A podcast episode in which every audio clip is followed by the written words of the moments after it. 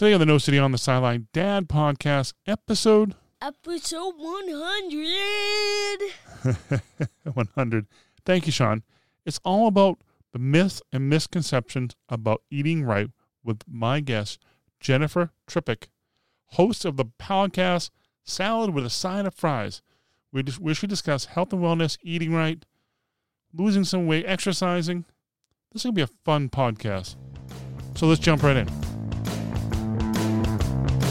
Welcome to the No Sitting on the Sideline Dad podcast, a podcast about a journey of discovery and conversations about not sitting on the sideline of life. Let's get involved. Here's host Joe Foley. Hey, welcome to the podcast. Hey, my name is Joe Foley. I want to thank you for being here. I really, really want to say thank you because it's my 100th episode. It's a big deal to me. It's a milestone. It's like I made it to 100. I want to make it to 200. you know, finally, at the Make a 100 episode, I kind of figure out the three words that kind of sum up this podcast. You figured I should have known this like hmm, episode five or six or something like that. This podcast is about self discovery, self improvement, and being a better parent. So you choose to spend time listening means a lot to me. And if this is your first time, welcome. Welcome to the podcast. I really do appreciate you being here. Next up, my interview with Jennifer Trepeck, host of the Salad with a Side of Fries. Jennifer's also a health and wellness coach. She helps people become healthier and teaches them more about exercise, eating right. This interview, we talked about misconceptions about eating right and losing weight. Are carbs bad for you? A little bit about processed food, which I found really, really interesting. She had a really interesting conversation about many things, about calorie counting, how many bites you know, that's that's a really important one. Listen to this in the episode. In calorie counting, something that we talked about too. And you know why learned something cool about the food pyramid? I, I didn't know this, but I found it very fascinating. Jennifer shares a lot of good information, so let's jump right in. Welcome to the podcast, Jen. Thanks for having me. This is awesome, Joe. I know I said the intro, but I, I really do like the name of your podcast. How did you come up with that? Thank you. Yeah, it's funny it's actually my default order generally when I'm eating out is salad with a side of fries. And I was thinking about calling the podcast French fries and cookie dough because those are foods that I will never give up. And I've been a health coach for almost 13 years now and you know a lifetime of a health weight saga before that French fries and cookie dough kind of didn't really do justice to what we were going to talk about. and so I was like, okay. And I was with, I had a consultant teach me how to podcast. And we were eating and I ordered salad with a side of fries. And he was like, um, I think that's your podcast title. And I was like, I think you're right. that's an interesting too. I never really did that combination. I mean, you know what? If you run out of ketchup, you can always dip your French fries in the salad dressing. There you go. Absolutely. well, one thing I was curious, how did you get involved in something like this, like being a health and wellness coach? Sure. So it started from my own weight saga. I can't even call it a journey, right? It was a saga. Um, I grew up the skinny one in a family of dieters, which was awesome until that went away, which happens, you know, genetics. And I then was like, when I started to gain weight, I was like, okay, I know what to do. I watched my family do this my whole life. And so I did the whole yo yo thing up and down every fad diet, this one, then the next one. And that was what I learned to do and what I saw my family do.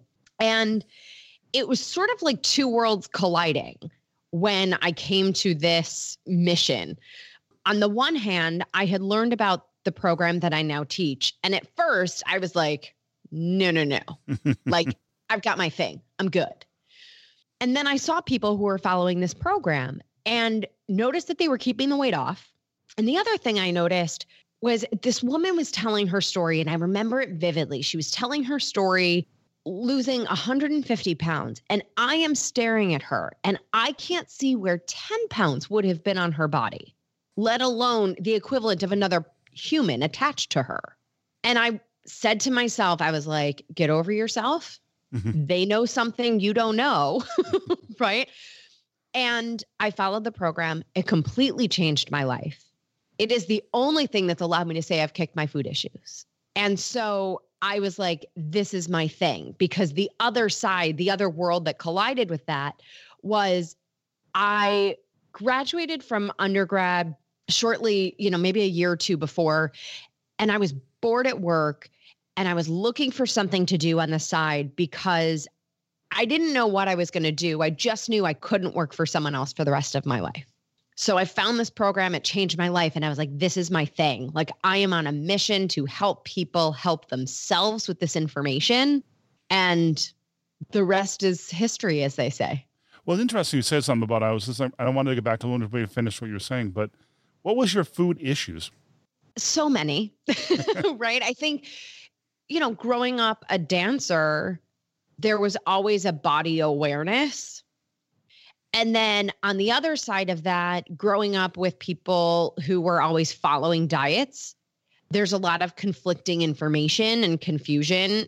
And I always, I mean, I was always a good eater. Like I always ate and I always ate vegetables, but I definitely had the capacity to go to town on a jar of peanut butter, you know, like me a jar of peanut butter, a spoon, even some chocolate chips, right? And it was like it didn't necessarily cause a weight issue, but those habits were not necessarily healthful. And then I think too, there were times in my life where, especially when I started needing to pay more attention to all of it, there were times where I felt like sometimes when I was eating, it was like, this is the last time I'm ever going to have this, was sort of the approach I had with that food. It was like, you know, I couldn't get it in my mouth fast enough, or I couldn't get enough of it, or I had to have so much until I was sick.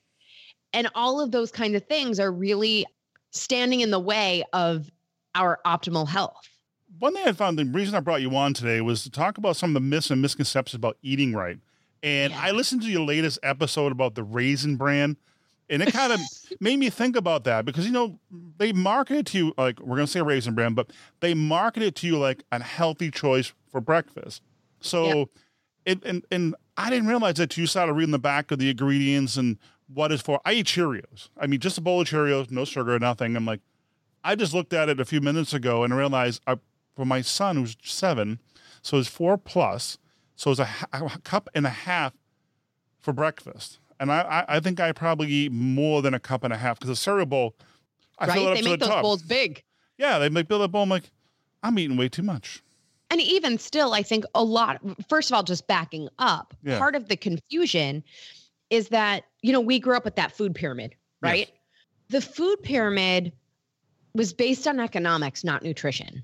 Oh, I didn't know that. It, it, most of us didn't. most of us still don't, right? And basically, it was designed for us to eat what we grow. What do we grow in this country? We grow corn, mm-hmm. some wheat, right? That's our grains, that's our cereal. And so so that's why it was like the biggest part of that food pyramid. But no one on this planet has a grain deficiency. And by way of nutrition and vitamins and minerals and nutrients, grains are pretty inefficient as a source, right? Compared to vegetables and fruit and protein that really give our body the building blocks of what it needs to function. So, a lot of what we've been told over the years is misinformation and information with different goals than your goal of health or potentially weight loss. It set us up. So, I think one of the big things for everybody to realize is like, you haven't failed the diets have failed you. The nutrition information you've been provided has failed you because they had other motives. Their motives were more aligned with profit. And I'm not against profit. I mean, all of us, you know, yeah, make money, um, you know, by all means. But we're taking information from people whose objective is different than we think is the motive for that information. Well, the one thing I was looking up, I, I was kind of having fun today because I had a few minutes today at work to do this, but is um, looking up some myths and misconceptions about healthy eating and dieting. And yeah. three of them, and I could probably put a fourth one here, but I'm going to go with three now and see what, what we have. The, okay. fir- the first one is carbs. Are carbs bad for you? I love this question. Okay, so the trick to carbs, no, carbs are not bad for you. Carbohydrates, right, is what carb stands for, are one of our macronutrients. So, one of the nutrients that our body needs in great supply. Carbohydrates are the preferred form of fuel for the body. However, when we think of the word carbs, we tend to think of popcorn and cereal and bread and bagels, which are really grains, right? So, grains are a kind of carbohydrate, but you can also get carbohydrates from vegetables and fruit. So, carbohydrates are not bad inherently. And the kind of carbohydrates that we want most are fiber. Fiber is, you know, kind of carbohydrate. So we want to be getting our fiber from vegetables and fruit and then a little bit of grain. Like we can think about grains more like a condiment. Ketchup, mustard, salad dressing, they add a little flavor, maybe a little crunch, right? A little something texture adding to the meal versus a food group. So carbohydrates inherently are not bad, but it's the way we think about carbohydrates as being grains and and often highly processed food is what we don't necessarily need by way of carbohydrates. Well, that's going to my next question, and then my okay. next myth is processed food bad for you? Because I obviously that is it bad for you? So this is complicated because everybody has to make choices based on where they are in their life and in relation to their goal and what makes sense for them. So if and it depends what processed food. So if your alternative to a Twix is some deli meat turkey, mm. that deli meat turkey is processed, but I would prefer you eat the deli meat turkey over the Twix. Right? Yeah. But if our option is actual fresh turkey, that is better than the processed turkey. And the reason is the processed foods have a lot of chemicals and additives that can disrupt our body, that can inhibit our body's ability to know when we're full. So, processed foods, especially like chips and candy and candy bars, and a lot of processed food have chemicals in them that actually turn off our ability to know when we're full. Oh, wow. Right there's a hormone called leptin. Mm-hmm. And just like we can become insulin resistant, right? Insulin's also a hormone. We can become resistant to leptin. Leptin is the hormone that tells us when we're satisfied. Oh, wow. So our body can basically stop responding to that hormone. And that happens a lot when what we're feeding ourselves are food like substances where it seems like food, but what your body's actually getting are a bunch of chemicals and new to nature molecules that it doesn't actually know what to do with. Well, it's funny thing you two said about you said about economics about processed food and stuff like that. I won't name the stores, but it begins with a W, and another store in my in my area it begins with an M. We'll just leave it at that. M and W. They're both supermarkets. They both sell food, and they're both different areas of the of the city. Okay. It's interesting to watch because I shop at both of them an interesting watch to see the processed food, what they what they because that, that neighborhood and that area, they're pushing the processed food because it's cheaper. They yep. got instead of going to this this grocery store, you may pay a little bit more money, but you get better quality and different varieties. It's kind of interesting to watch. Yeah, you're exactly right. And processed food lasts longer on the shelf. It costs less so there's a lot of reasons why over time we have gone to lean on those processed foods. We've also been told that, you know, eat less, fewer calories is the right way to go. And that also lends itself to a lot of processed food. And when they cut out one thing, they often add another. And so again, the more processed it is, the further from nature, you know, and then it impacts our body differently. Well, you said something interesting too, and, uh, and it, it triggered something I thought about that is counting calories. I mean, I mean, especially like apps like MyFitnessPal and stuff. You go, all right, I have 2,500 calories. So if I calculate it, I can have four Twix bars and two Twinkies. That'll be totally. My, but that's okay. I mean, that, that some people think that way. I mean, but that's not really good for you. No, exactly. And so you don't need a nutrition degree to know, right, that eating that way isn't good for us. But technically, right, if you're if you're subscribing to the calories in, calories out philosophy, then that's okay. I always say it's not calories in, calories out. It is quality in, quality out. Get up and move more. So it's not about the number of calories, it's about the quality of the calories. What are the what nutrition are those calories giving us? And that's where we want to put our energy as opposed to just looking at that calorie number. I mean, I've had experience myself. I'm just giving my uh, my experience. I did the calorie count and I lost about 15 pounds. Sure.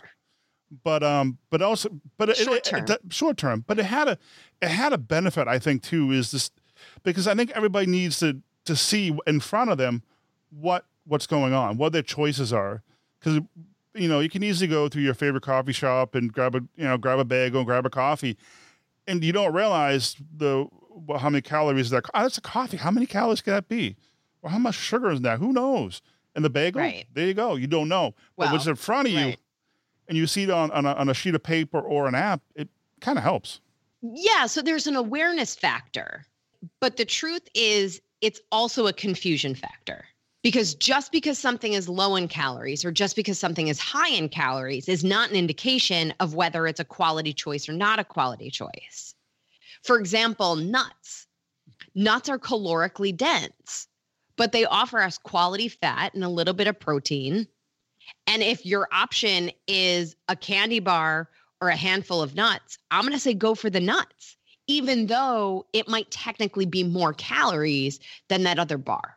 So we really want to look at what those calories are made of, where those calories are coming from, as opposed to just a sheer calorie count. Well, that is interesting too. I'm not sure. It's not really a myth or a misconception, but I think it's sugar. Sugar plays. Oh, yeah. sugar plays a big part in everything, and even even my coffee in the morning, I get the sugar in the in the in the um. And I was thinking about that. I was listening to you an episode you did about coffee on your podcast and stuff like that. I used to drink those sugar, you know, the the um, what do you call those power drinks? You know, sugar drinks that make you make your teeth like feel like they're ready to fall out of your head, kind of kind of drinks. I used to drink that when I was younger, and but I'm like, my coffee is just just as much sugar in it as one of those drinks. Mm-hmm. It's amazing. Maybe. Yeah, it's certainly possible. And the challenging piece with sugar is twofold. One, sugar, along with all of our food, impacts our blood sugar. Our blood sugar is what determines if we are storing fat or burning fat. So we need to keep our blood sugar. So if your blood sugar is too low, Yeah. either because we haven't eaten enough or we haven't eaten in a long time, and when our blood sugar is too high, which can happen because we've eaten too much or we've chosen high glycemic impact foods, like we sit down at the restaurant and we start the meal with that bread basket, Oh yeah. right? So we start the meal with the bread basket, even if what we ordered for dinner was like steamed fish and vegetables with nothing on it, your body's going to store that as fat because the bread basket that we started with spiked our blood sugar and put us in a fat burning zone oh wow. or I'm sorry, a fat storage zone. So the extremes of too high and too low, we're storing fat. Our objective is to keep our blood sugar in a middle zone by choosing low glycemic impact foods and fueling our body regularly while we're awake to keep our blood sugar levels even and in this middle zone where we're never storing fat. So that's one thing about sugar. The other thing about sugar is that it's addictive Yes. and and it is an acquired taste.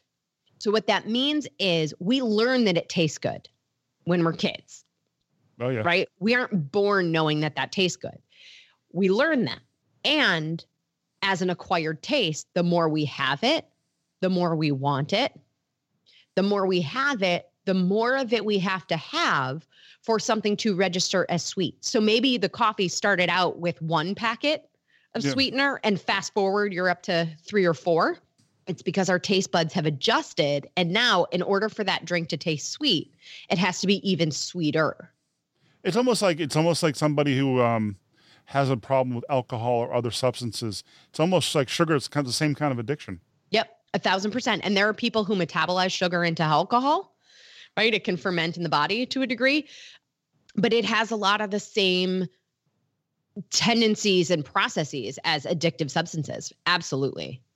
One it I- turns on the same parts of the brain, by the way. when you see that, like you drive by that ice cream stand, going, "I really want that rocky road right there and a, and a nice cone like that. I'm like, keep going, keep going, keep driving. Right? totally. but I I, I, under, I understand that too in the sugar addiction part about that. But one thing I was interested in too, and um, because Thanksgiving's coming up, and I you mentioned something this in your um podcast I was listening to the Thanksgiving one. Everybody should check that one out, actually. And about three bites. I found that really fun. Yes, the three bite rule. The three bite rule.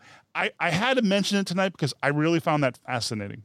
Okay, so the episode is called Talking Turkey. Yep. And it is from November of 2019. I don't remember exactly what week. And the three bite rule. So this comes from a little bit of the neuroscience stuff where basically the only bites that we actually taste are the first, the second, and the last. And it's like those are the ones I think where we're paying the most attention. Oh, wow. You know, we're really actively present and aware and tasting that food. So, especially when it comes to the indulgences, if those are the one the only ones that we're actually tasting, then what if those are the only ones we need? The first, the second, and the last. So we can have three bites, really enjoy them, and move on.